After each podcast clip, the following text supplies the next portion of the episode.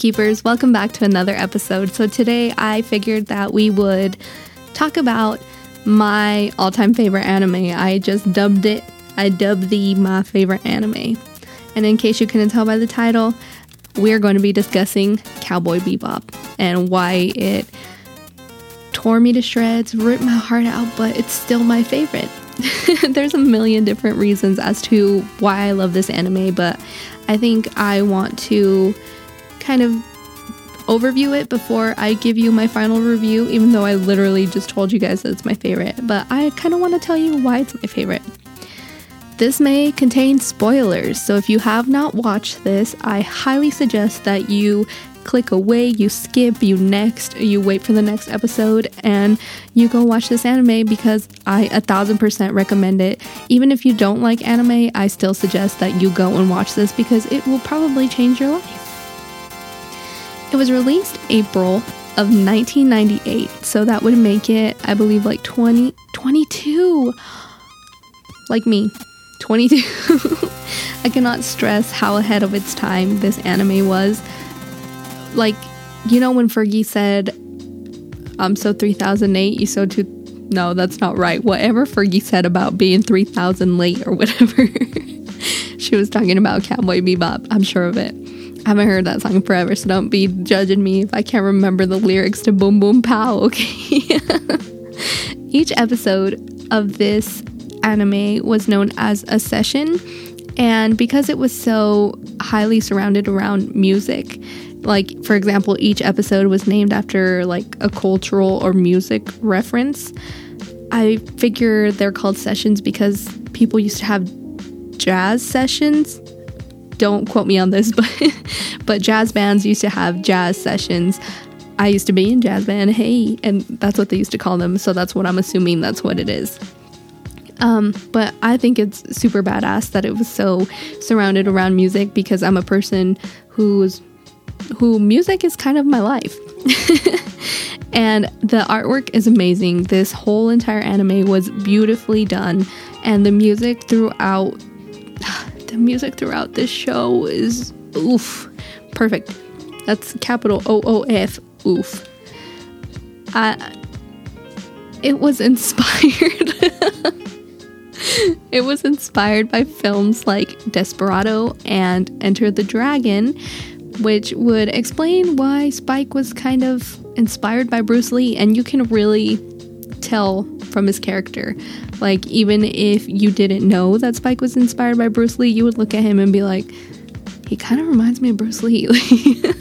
It's just a natural thing. So this badass anime takes place in 2071 after like a crazy accident destroys Earth. So humanity tries to make home out of other planets.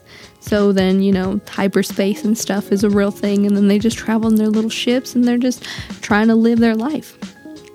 This anime was very grown up. I feel there is a lot of grown-up topics, and for something directed towards like children, I feel like it was something like way above even me, a 22-year-old, could even like comprehend. Like, I need to watch it again when I'm 30 so I can cry again. But fair warning, like, I'm very empathetic and I get super attached to things more than I should. And if you're like me, then I guarantee that this anime is going to fuck you up. That's that's the best as I can describe it. It's going to mess with your head. It's depressing and it's going to make you want to die more than you already do. I feel like the intro really makes an anime. The first season of My Hero, that intro was fire, and I'm like, yeah. And then like the second one, it kind of like took it from being like 100 to about 50, and then I was like, you know. But like, if you go into it strong as Cowboy Bebop, then whew, trust me, girl, you're gonna love it. Like, I don't care whether you love jazz or not, that song was a banger. That reminds me of, I should have started this with what does Barry from B-movie say? You like jazz? Yeah. Cowboy Bebop's intro is probably the best up to date. Oh, I just bit my tongue. My bad if you think this is a little biased, but if you don't lose it every time you hear, I think it's time we blow this scene. Get everybody in the stuff together. Okay, 3, 2, 1, let's chant. Anytime I heard that, I would like throw my food off the counter and like made me want to like run into a backflip and go do cartwheels in the yard and go get my trumpet, because I used to play trumpet and just learn to be in a jazz band and quit my life and run away to New York and go be a jazz lady.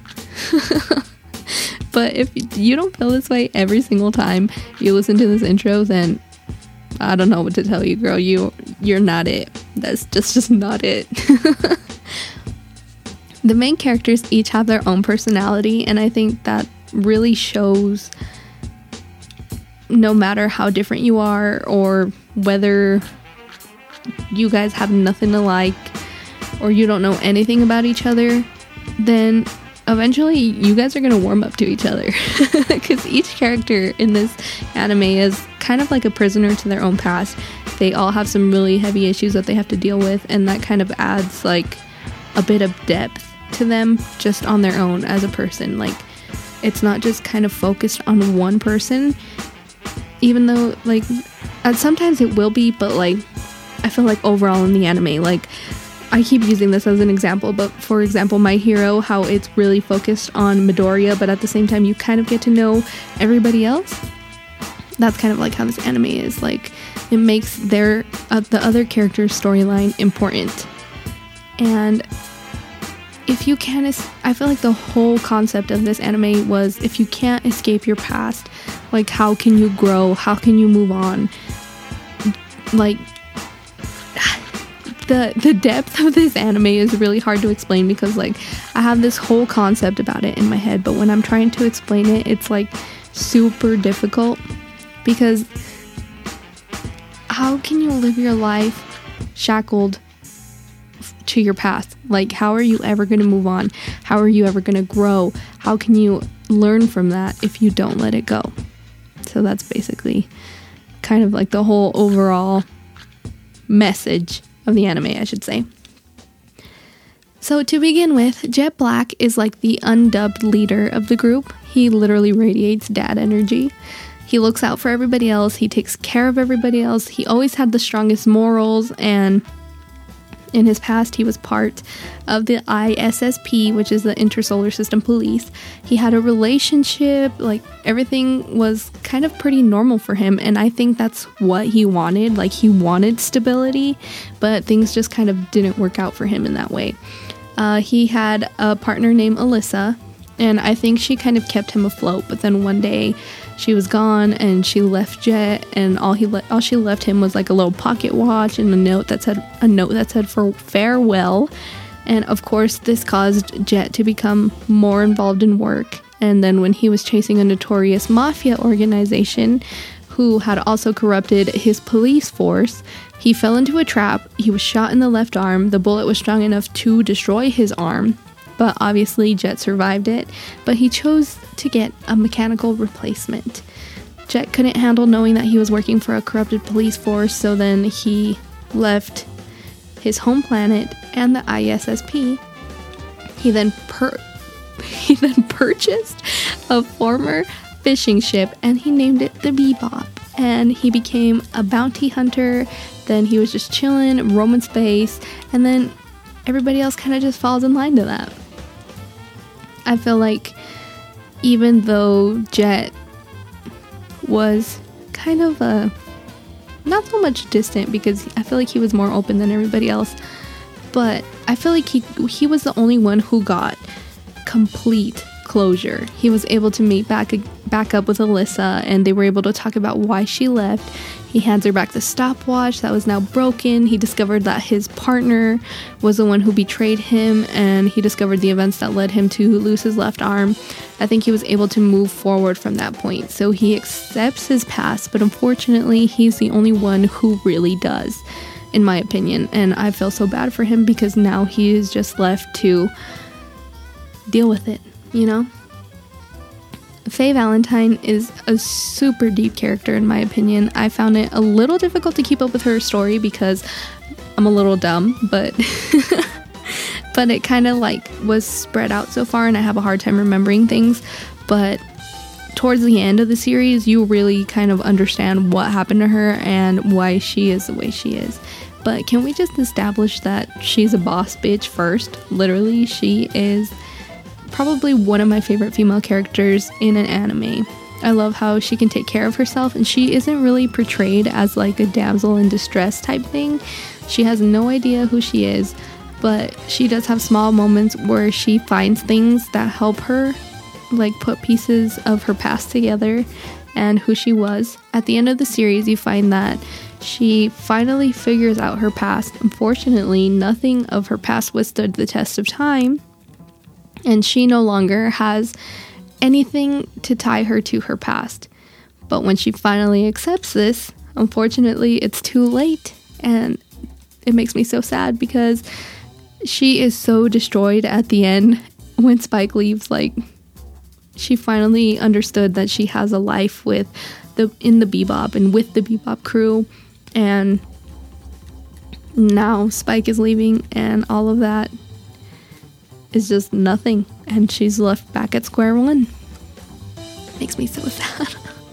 Of course, I have to talk about the dynamic duo Ed and Ein, because they were probably my favorite partners in crime in any show. They were so wholesome, and literally a piece of my heart died the day that they decided that they wanted to pursue their own little adventure. I feel like Ed was a strong person as to why the characters kind of decided to open up and really kind of like accept each other, because Ed was so pure and she is so innocent.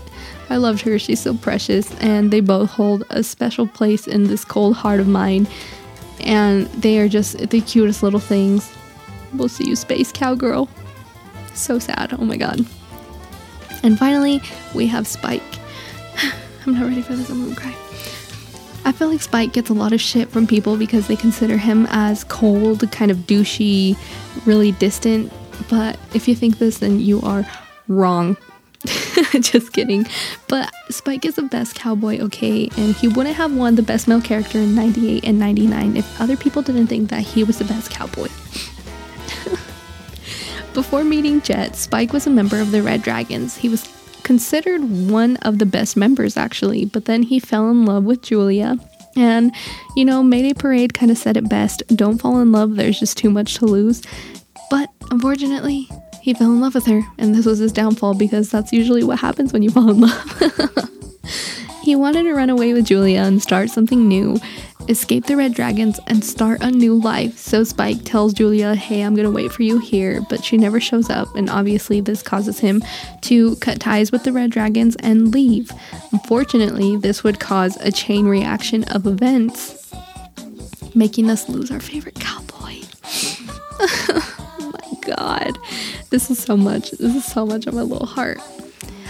So although Spike seems like he doesn't care and he's just like a go with the flow type of guy, you can tell he cares way too much, and that was the result of his downfall. If he didn't care so much about his past and about making things right in his perspective, then he would have been able to let go and move on and just live on the Bebop and love Faye like all of us wanted. Okay, maybe just me, but can you guys give me your opinion on that? Like, I want to know if you guys think him and Faye kind of like, they had like a love-hate relationship. I think they secretly loved each other, but my bad. So, although Spike seems like not caring, I feel like he cares way too much, but I've seen a lot of reviews where people just don't like him because of that. But I'm gonna get real personal for a second. I feel like if you are somebody who is lucky enough to not have to deal with depression or have never been diagnosed with it, then I don't really expect you to understand like the depth of his character. But when you are depressed, you sleep a lot, you have a hard time having an emotional connection to anything, and you become super desensitized. Like, you don't care what happens to you at all. You just live day by day. And I think that's kind of why this anime hit me super hard, because I could relate to those feelings of whatever happens. So when I saw that episode of when he's like in his little Swordfish, and there's you know, asteroids, and everybody's panicking. They're like, Spike, like, oh my God, you know, and then he just lights a little cigarette and then he says, whatever happens, happens. I lost it in the episode because I had lost one of my friends. He took his own life and his motto was literally, it is what it is, whatever happens, happens. So when I saw that little episode, that little piece of that episode, I just... waterfall of emotions. I lost it. But overall, when you are, I really feel like Spike's character was just depressed. Like, that's just his problem. But when you're so sad, I feel like you just become a body of emptiness, and unfortunately, you're gonna carry that weight. We're crying in the club. Actually, we can't cry in the club because we're in quarantine, so we're crying in my room. But Spike then faces Vicious, and I feel like this is the only way that he can finally face his past. Although it involved a tragic ending for Spike, I feel like he was finally free, and especially at that point where they like zoom into his face and there's a smile on his face, I feel like it's because he finally got his closure, he's finally free, he's faced it, and he's done. Right. Be right back. I didn't watch the movie. I mean, I did watch the movie, but I don't know how I feel about it or what I'm supposed to take from it. One question, though, because the villain says that he gave Faye some of his blood, so does that mean that she can't die? Because didn't he die at the end, or did I interpret that wrong? Because then wouldn't that have meant that maybe Spike can't die? I don't know. I probably got it wrong, but please tell me your conspiracies about that, because I really want to know about the movie and why it was so released in funky order. I don't know, but yeah, let me know how you feel about that. This show is definitely deep, and I feel like it takes like a certain person to understand the depth of this show, because this show really slapped me in the face as an audience member, hard in the face, like somebody just fatality'd me. And Mortal Kombat ripped my heart out. But I hope you guys loved this anime as much as I did, because honestly, we didn't deserve this beautiful piece of art. And even though it ripped me to shreds, that's plural, shreds, I really think it's the best anime of all time. And sorry if I'm a biased bitch, but I just I just think that everything about it, the concept, the art, the storyline, the characters, the music, everything. So my overall rating is obviously like a 10,000 out of 10, but 10 out of 10, you know. I really think that even if you don't like anime, it will probably change your life. So just watch the anime and let me know what you think, because it's seriously, there are no words to describe how much I loved it and how much it hit me and how much I want to share it with you guys, because it's 1000% fire. I love you guys. Remember to stay peaceful, stay passionate. You are important. You matter. Wash your hands. Stay in your damn houses. Remember that we are on all the social medias, Twitter, Instagram, Patreon, etc. You are all amazing. And please go watch Cowboy Bebop. You won't regret it. And we will see you in the next one. Bye.